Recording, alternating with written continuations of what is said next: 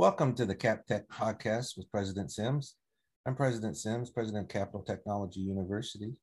Today we have Joe Weiss. He's a managing partner at Applied Control Solutions, and he's also the Industrial Control System Cybersecurity Pioneer. And today we're lucky to have him on the program. Welcome, Joe. Thank you. Appreciate the opportunity. Could you give us a little overview of your history? Okay, I'm actually a nuclear engineer whose whole focus had been instrumentation controls and equipment diagnostics that got into cybersecurity. So what you're looking at is an engineer's view of the world of cybersecurity. I also happen to be the managing director of the International Standards on Control System Cybersecurity, the 62443 series of standards. So pretty much everything we talk about is going to be from the perspective of what does cybersecurity mean to reliability, safety, resiliency, and productivity. That's excellent. I know my background's a little similar in the fact that I worked industrial facilities for many years, and I was an IT person by accident, even though I was building facilities, and that's where my aspect of industrial control systems and what I've seen at many refineries that has grown out of concern the last few years. And as I'm here at Capital Tech, we started the critical infrastructure degree programs really to address what isn't being talked about in industrial control systems and the danger that lies within. So could you highlight, you know, there's a lot of going on out there right now. What would be your top things that you're looking at that are potential attacks and what we need to prepare for as an industry? Well, let me kind of start from beginning a little bit, and I think it'll give a little bit better perspective. And this is independent of any application, whether it's power, water, chemicals, buildings, medical devices, transportation, you name it. A control system is composed of several elements. You have the sensors, which are monitoring the process in real time. You know, how hot is it? What's my level? What's my flow? What's my voltage? What's my current? You know, what's the motor speed? You know, all of that. That's your fingers, nose, ears. It's going to, in real time, some type of actuation device, a motor, a valve, a damper, a relay, something that's going to adjust the physical process based on what you're measuring. Now, all of that's done in real time.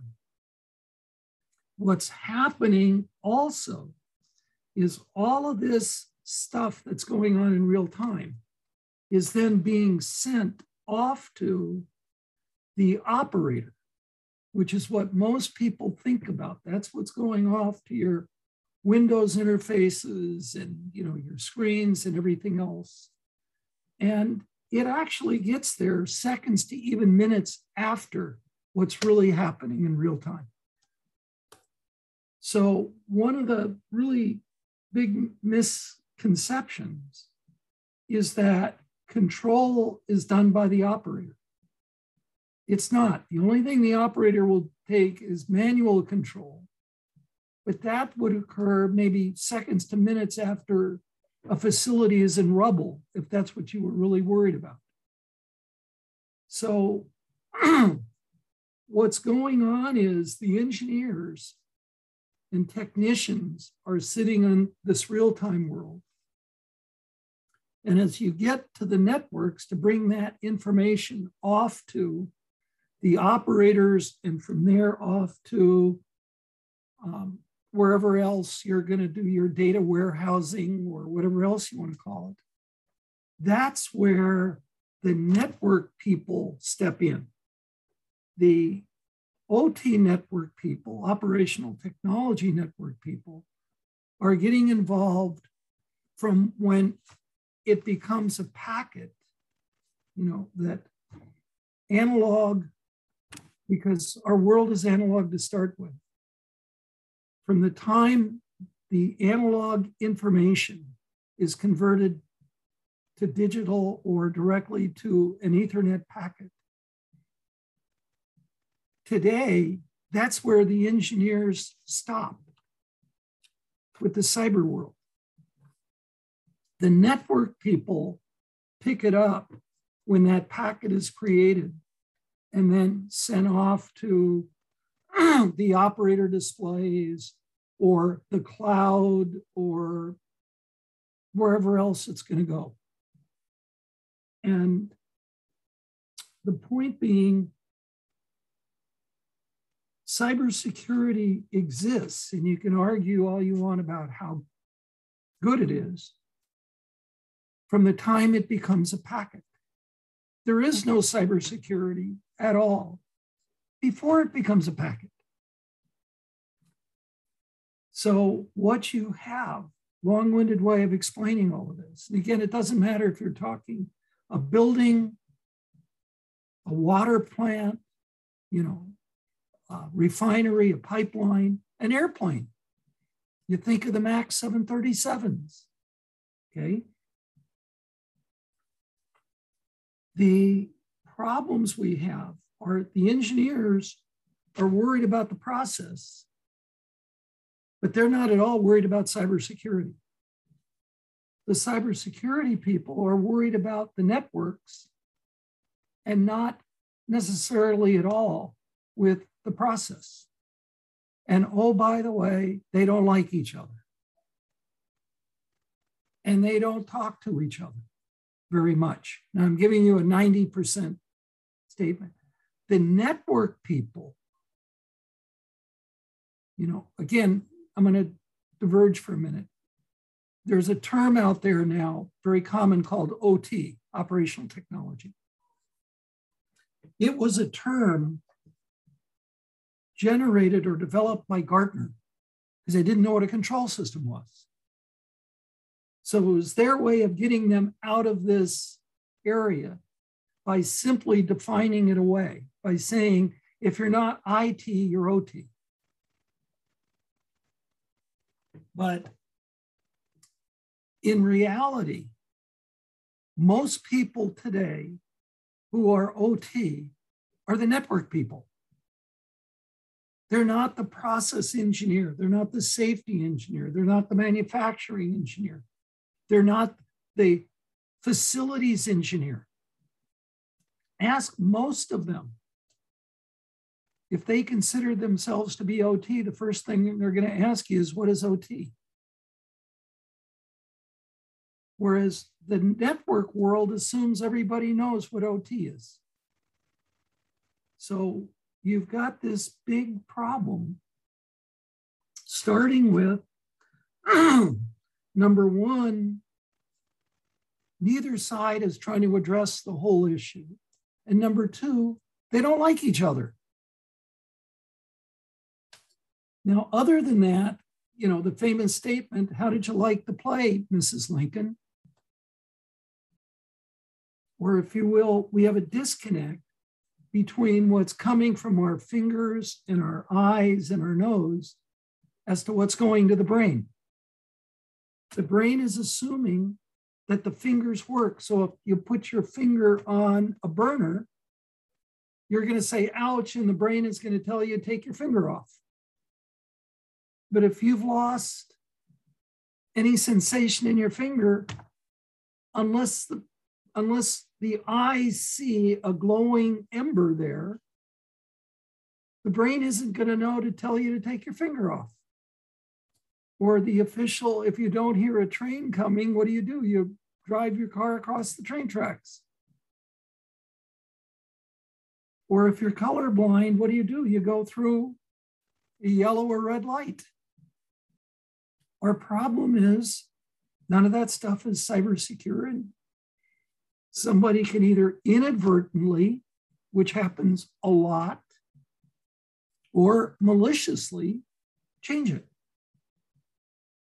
and the brain doesn't know it, or if you will, your central computer doesn't know it. Long-winded answer. Oh, that's good. And you know, with as you mentioned, the OT, it's really not packaged yet for cyber. So how long is that gap before anybody gets that information to know that if it's corrupted? Well, I'll give you an example. Again, what I'm giving you is public. Yokogawa did a study in Japan at one of the refineries, you know, where they supply the equipment.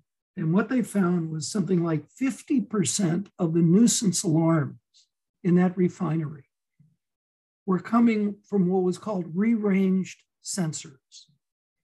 So what that means is, again, being a bit techie for a minute, if you've got a sensor and you're trying to measure, say, pressure, and you're going from 0 to 100 PSI, or temperature 0 to 100 degrees, the range would be, if it's set right, 0, which would be, say, 4 milliamps, to 100, which would be 20 milliamps. Okay? And your safety set points would be set accordingly. Well, if you rearrange it, all of a sudden, whether you're talking span or range, instead of going from 0 to 100, you can make it go from where 0 should have been at 0 is now like where it would have been at 10. So 100 is no longer 100, it would only go to 90, if you follow where I'm coming from. Well, the network people don't know that the sensors aren't measuring what they're supposed to. And the problem is, you just lost all your safety. You're never going to be at a point where you can say, I better turn on my, or turn off, you know, turn things on or off to prevent an explosion. It'll never get there. So what's going on is, and there's no cybersecurity there whatsoever. Networks are oblivious. I mean, there's many conferences and organizations and government entities. What's going to happen that in the future that somebody has to understand this, and they just don't seem to really be focused on these issues? Well, again, I'm talking about sensors for a minute, you know, because number one, they're ubiquitous. Number two, if they don't work, nothing works. It's really that simple, okay? When you look at the electric industry, they have what are called the NERC Critical Infrastructure Protection Standards. Those are your cybersecurity standards. So what did they do? They made the sensors out of scope. That's not even being looked at today in the electric industry, period. Period, okay? When you look at almost, you know, most of the drawings of what a system looks like, many times it will only go down as far as what's called a programmable logic controller. If you're familiar, do you teach anything about the Purdue reference model? In the classes, we have SCADA class and industrial control systems classes, and so I'm sure that they cover that in the master's level areas. So, you know, for what it's worth, just again to give people an idea, the Purdue reference model was created probably back in the 90s. It had nothing to do with cybersecurity. It had to do really with trying to categorize the different forms of instrumentation and controls. And it was really done because this is when the ERPs, the, if you will, the enterprise resource planning or manufacturing execution systems were coming into play. And the really big manufacturers, et cetera, wanted to understand how that interplay was going to work between the control system world and truly the IT world. That's really, in a sense, where the Purdue reference model came from. But what it did is it basically characterized things by time. The big picture is this. There are two aspects of cybersecurity. One is the protection of data, and that's an IT function. The second is the protection, or as DOD would say, one is information assurance, which is the IT world. The second is mission assurance, which is the engineering world. And mission assurance requires that the equipment be cyber secure so you can accomplish your mission. Your mission may be generating power. It may be making widgets. It may be, cooling a room, or it could be controlling the venting in a laboratory. What you're worried about is, can cyber affect accomplishing the mission? And what's gotten lost is, from an engineering perspective, is, and I say that again from my days in nuclear, you've designed a system to be safe. What you're really asking is, can cyber cause a problem that you hadn't already accounted for? If it has, you got to go back and redo your analysis or your design. If it can't cause a problem beyond what you've already designed for, you're okay. From a safety perspective, reliability is different. You may not be able to or want to tolerate the shutting down of a facility. But can you make sure it stays safe? Yes. Well, what has been lost is cyber has become purely a information, problem. Information assurance. Think about today. What has become synonymous with cybersecurity is ransomware. Pretty much synonymous. You look at pretty much everything going on in Washington today in terms of cybersecurity requirements. It's almost all focused on ransomware. Or going back, it's almost all focused on information assurance. And I mean zero, not a little, zero is being addressed when it comes to mission assurance.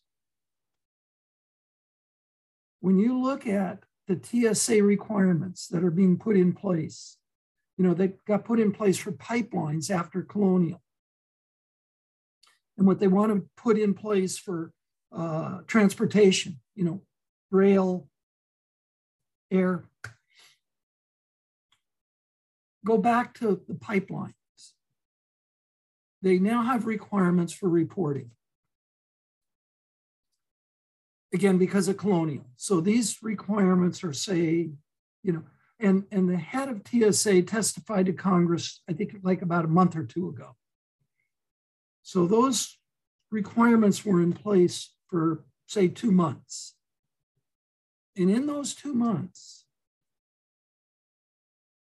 there were 220, quote unquote, cyber attacks against pipelines. That's what was testified to in Congress. In that period of time, there were no pipeline ruptures I'm aware of. There were no pipeline shutdowns I'm aware of. So what did that say those 220 cyber attacks against the pipelines were? IT. Now, here's another piece to that too. And it goes back to where I started before. In the network world, be it IT or OT, cybersecurity has been an issue from day one, or almost day one. So what is automatically in there is not only cybersecurity mitigation, but cybersecurity forensics. You have all of your network logging. Well, guess what? None of that exists. It doesn't exist with our devices. Sensors, actuators, drives, positioners, analyzers. There is no cyber forensic. There are no cyber logging there. So you're really caught betwixt and between. Why do you keep finding, you know, the cyber attacks on the IT side? Because that's where you're looking. Why are you not finding the cyber attacks on the other side? Because you're not looking. The other piece is, you think about Stuxnet. Familiar with Stuxnet? That was, yep, you know, attacking the centrifuges in Iran. Mm-hmm, mm-hmm. The point being, for over a year, the Iranians were running those centrifuges. They could hear them screaming. They were tearing themselves apart. They could hear them. But for a year, over a year, they thought it was simply a design deficiency. Never considered the fact that that was a cyber attack. What is a sophisticated attacker going to do? They're going to make a cyber attack look like an equipment malfunction when it comes to the control system world. Who's going to see it? This is, again, you think about everything coming out of Washington. You've got to tell me when there's been a cyber attack, because people assume wrongly, and this is, you know, for Capital University, among others, that forensics exists and people have been trained. That's where I was saying the capital part. Yeah. We have no forensics and there is no training. All of the training today, and I mean all, is for the network people, whether they're IT or OT. None of it is for the engineers or technicians. Often they're not even part, they're not even allowed to be. Now, this is not 100%, but probably 70, 80, or 90%. They're not even allowed to be part of the cybersecurity team. I wrote an article, see if I can point it out. I don't know if you can see this or if it's coming through or whatever. Anyways, this is called NSPE, the National Society of Professional Engineers. And I wrote an article for the May, June 2020 issue. And it was, attention policymakers, cybersecurity is more than an IT issue. Because it turns out almost no cybersecurity policymaking organization, not just in the government, but in anywhere, has part of the cybersecurity policymaking organization. Vice President of Engineering, Vice President of Manufacturing, Vice President of Refining or Pipeline, pick it, okay? They're not part of any cybersecurity policy-making organization. Well, how can you protect what you're doing? This should be brain dead 101. I agree. And I remember many years ago, Richard Clark, who was the cyber czar at the time, I had met him. I was managing the control system cyber program at EPRI. at the Electric Power Research Institute. And he had told me he was going to go out and he was seeing all of this, the chief information officers. This was before there was a CISO. It was the CIO. And he was telling me, you know, how he was going to make this progress by going and talking. You know, here's a person reporting to the President of the United States. And it's meeting with all of the CIOs. And you know what I had to tell him? You're meeting with the wrong people. None of them had any responsibility whatsoever for any facility. They were totally responsible for the business computing infrastructure.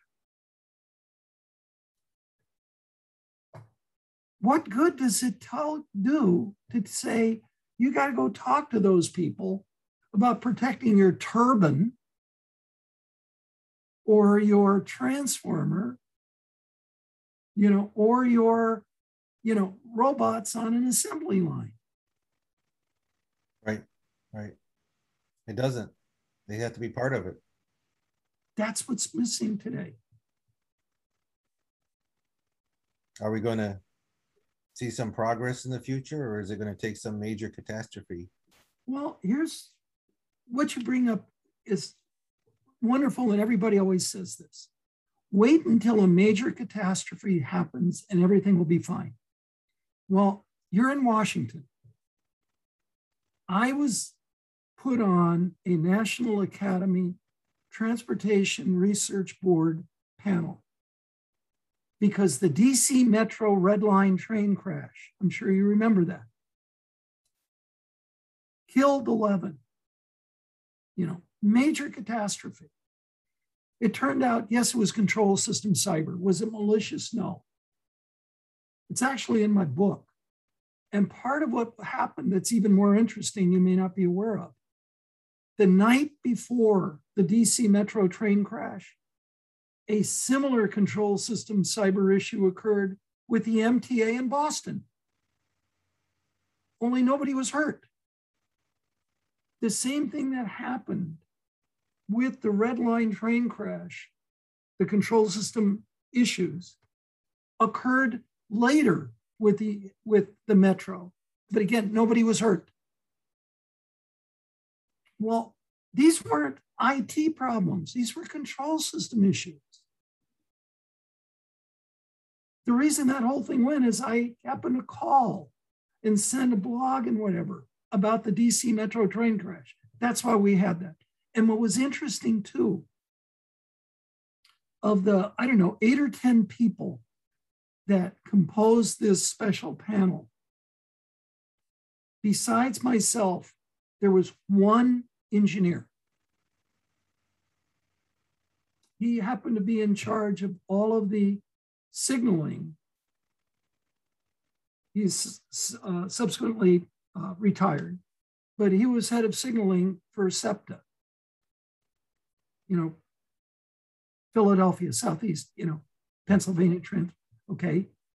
Very, very, very knowledgeable engineer, knew all about all of the signaling, all about everything else. Besides me, he was the only engineer on that panel.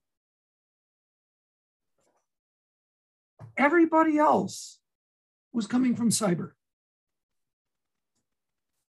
Yet what happened with DC Metro had nothing to do, in a funny sense, with the networks.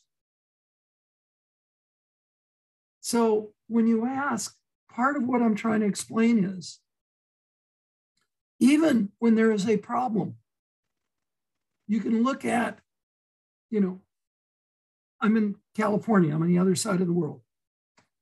When we had the Pacific Gas and Electric, San Bruno natural gas pipeline rupture, PG&E is now a convicted felon because of that.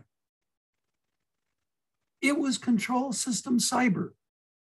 It was intentional what they did. Was it malicious? No. They never had a clue because they didn't know that there was a weak pipe. everything they did.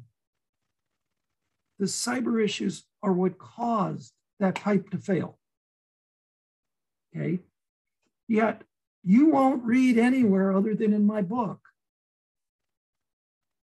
that San Bruno was cyber, not malicious. Now, that was huge.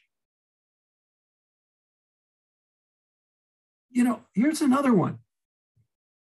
The 2003 Northeast outage, you were affected, you know, as were 50 million people. It turns out that roughly a quarter to a third of the recommendations of the final report of the Northeast outage were cyber. Didn't know that, did you? It turns out two things occurred with the Northeast outage. A tree fell on the line, which you're aware of, mm-hmm. and a SCADA system at First Energy had a latching problem with their SCADA. That's why it was able to cascade. And here's another one you're probably not aware of. I think it's in my book, but anyways, it turns out earlier in the day of the Northeast outage, which occurred at roughly 4:30 Eastern time, at 11 o'clock Central time, I was on an emergency NERC phone call because a utility not in the Northeast had their SCADA system brought to its knees from a cyber attack. You weren't aware of any of this. Sure wasn't. Where I'm coming from is, there is all of this stuff that's already there. We've had one case, it's in my book, where an electric SCADA system was targeted. They lost SCADA for 2 weeks. I actually wrote this up with the engineer from the utility who didn't have to go public. Therefore, I'm not telling you who. Now, again, misunderstanding. The minute I say SCADA went dark, you think the lights went out. The lights didn't go out. They lost SCADA for 2 weeks. The lights didn't go out. That's why they did not have to report it. That's why you're not going to know who it is. But they lost SCADA for 2 weeks. What I did in the book, in my book, which is called Protecting Industrial Control Systems from Electronic Threats. We actually did something nobody has ever done before or since that I'm aware of. We actually came up with the economic cost to the utility from that real, honest cyber attack. And instead of putting it in dollars, we put it in man hours. So it was transferable because, you know, for people all over the world, you know, that aren't necessarily on the dollars. Right. But makes sense. This was a real case. You're not aware of it.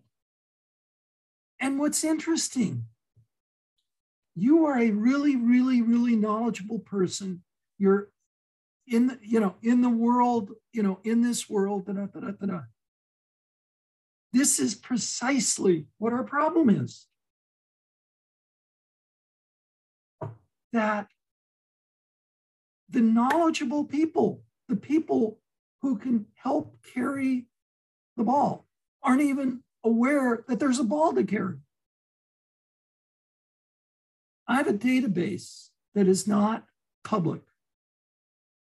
Kind of why I just told you, this utility, okay. I've been able to identify almost 12 million control system cyber incidents today.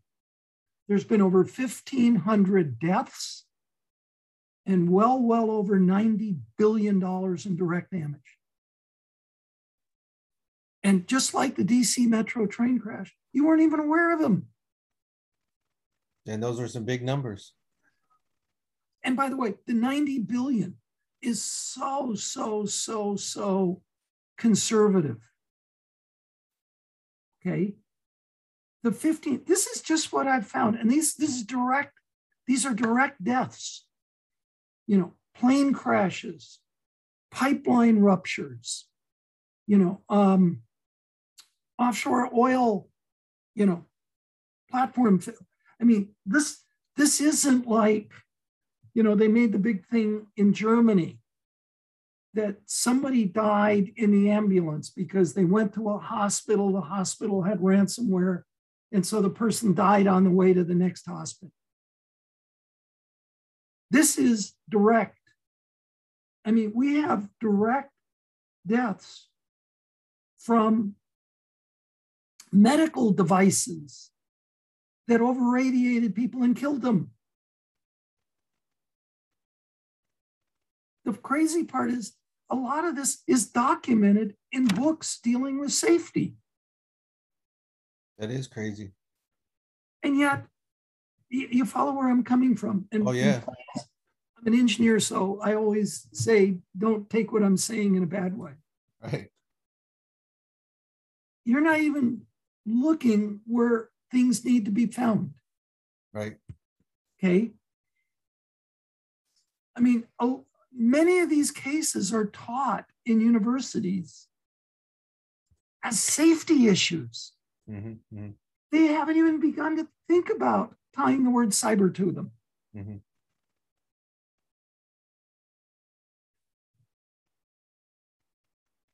You know, here's another point too. Again, I mentioned the name of my book is called Protecting Industrial Control Systems from Electronic Threats.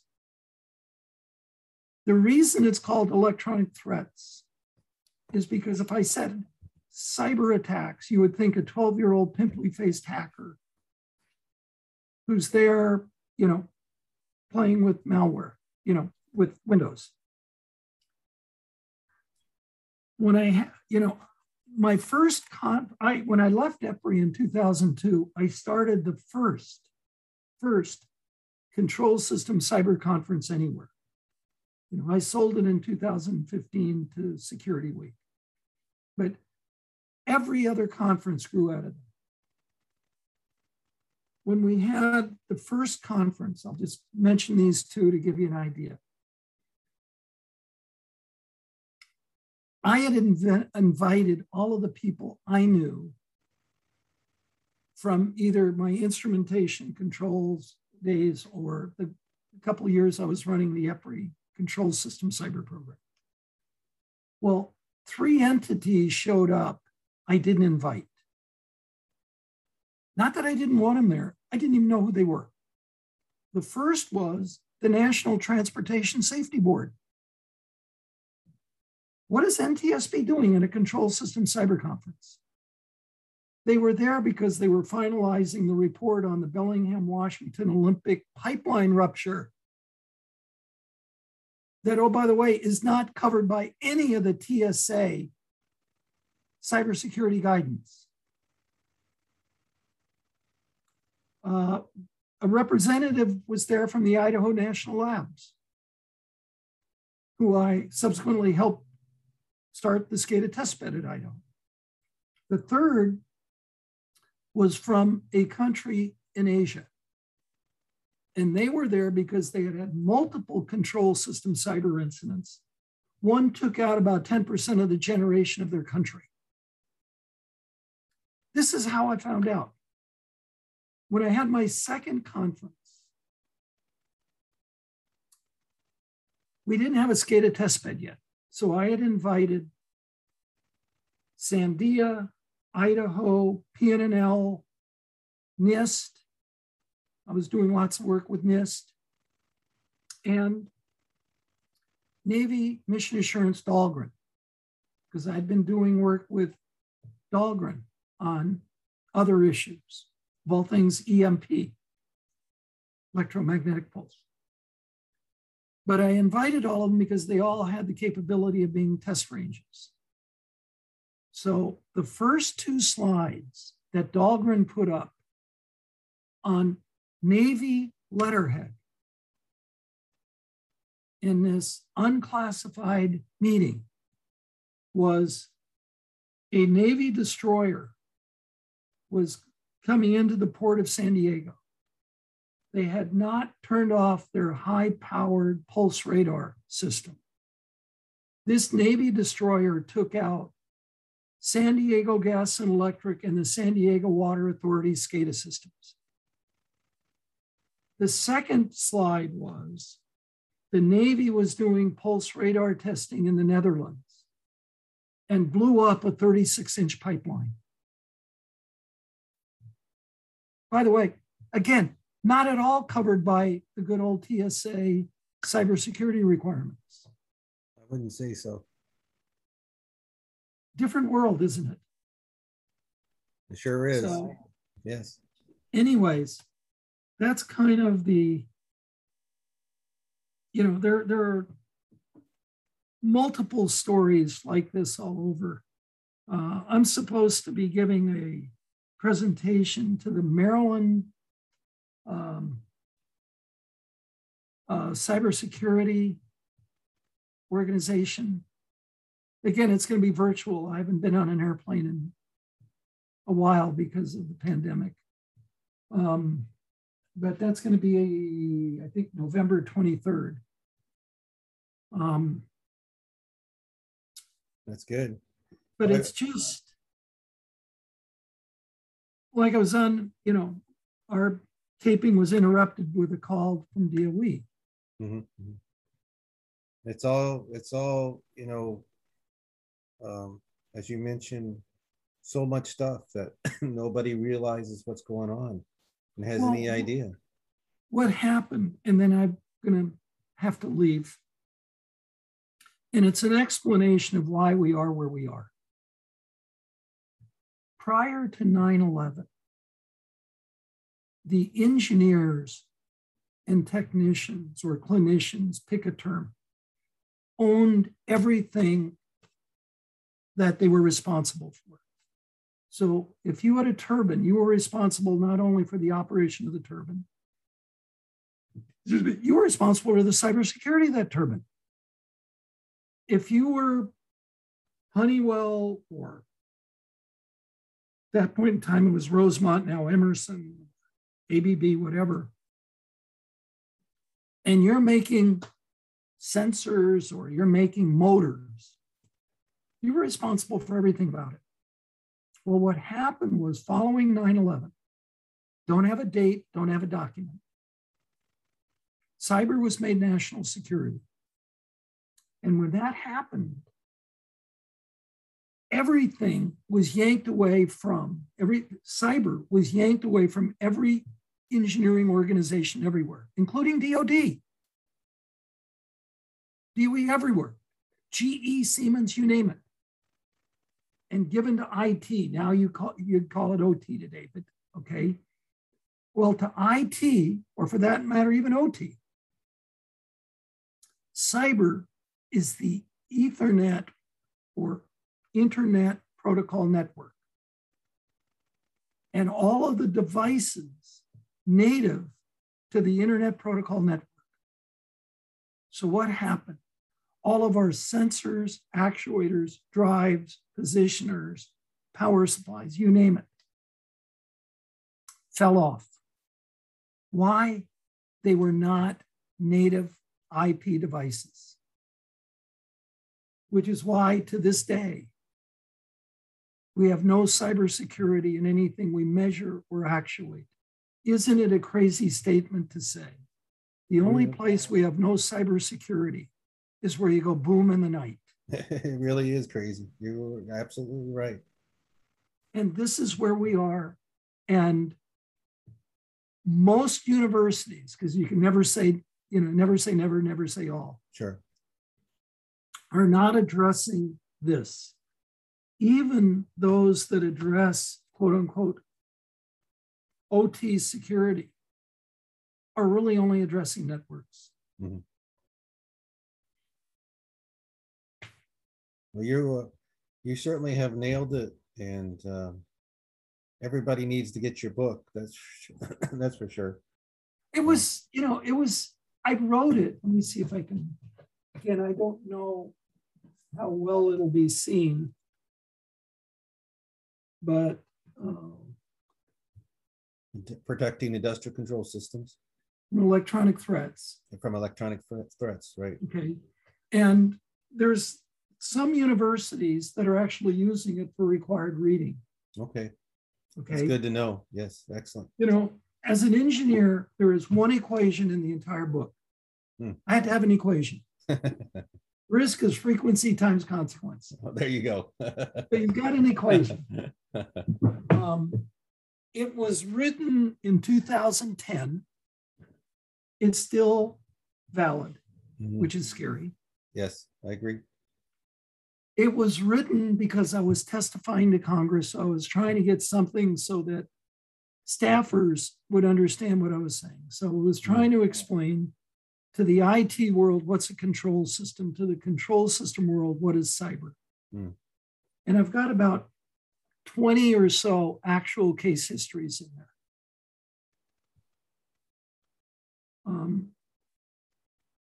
Well, that's almost every other book, even being written today, is going to take you through all of the network stuff. Right. And I deliberately wasn't trying to do that. I completely understand what you're saying. And that's where most people want to go, but that's not where you need to go. Well, the point is, it's where most people want to go. Why? Because cybersecurity is taught within computer science. Therefore, they know networks. Any engineering discipline generally does not require an intro course into cybersecurity. So what you have are these two worlds that are going right by each other. Yes. And so people want to, you know, they're looking at the networks. Why? That's what they know. That's what they're comfortable with. Right. Listen, Joe, I know we're running out of time, and I really do appreciate everything that you've done today. And I hope the listeners to our podcast grab your book or link in with you. Wealth of information that you have and the industrial control systems organization you participate with. Lots of good information out there. We just need to keep expanding this so that folks understand what we're dealing with and how broad it is. It's not just an IT thing, as you've mentioned. And engineers are a key component to help us fix this. And they should want to be involved at that ground level, just as you mentioned about the equipment. I mean, you know, piece of equipment that's running and can be attacked through OT or something can destroy a whole facility where there's no cyber over it. It's just the attack of the equipment. And so that's really where you understand this, and you really are trying to get this information out there. And I really appreciate your time. Brad, thank you for reaching out. Do you have my contact information, or are you able to put it on? Yes, I will. I'll take it off LinkedIn once I post everything and send you a copy. Great, thanks. All right, well, take care, and thank you so much for today. Okay, thank you for reaching out and asking. Talk to you then. Okay, bye. Bye.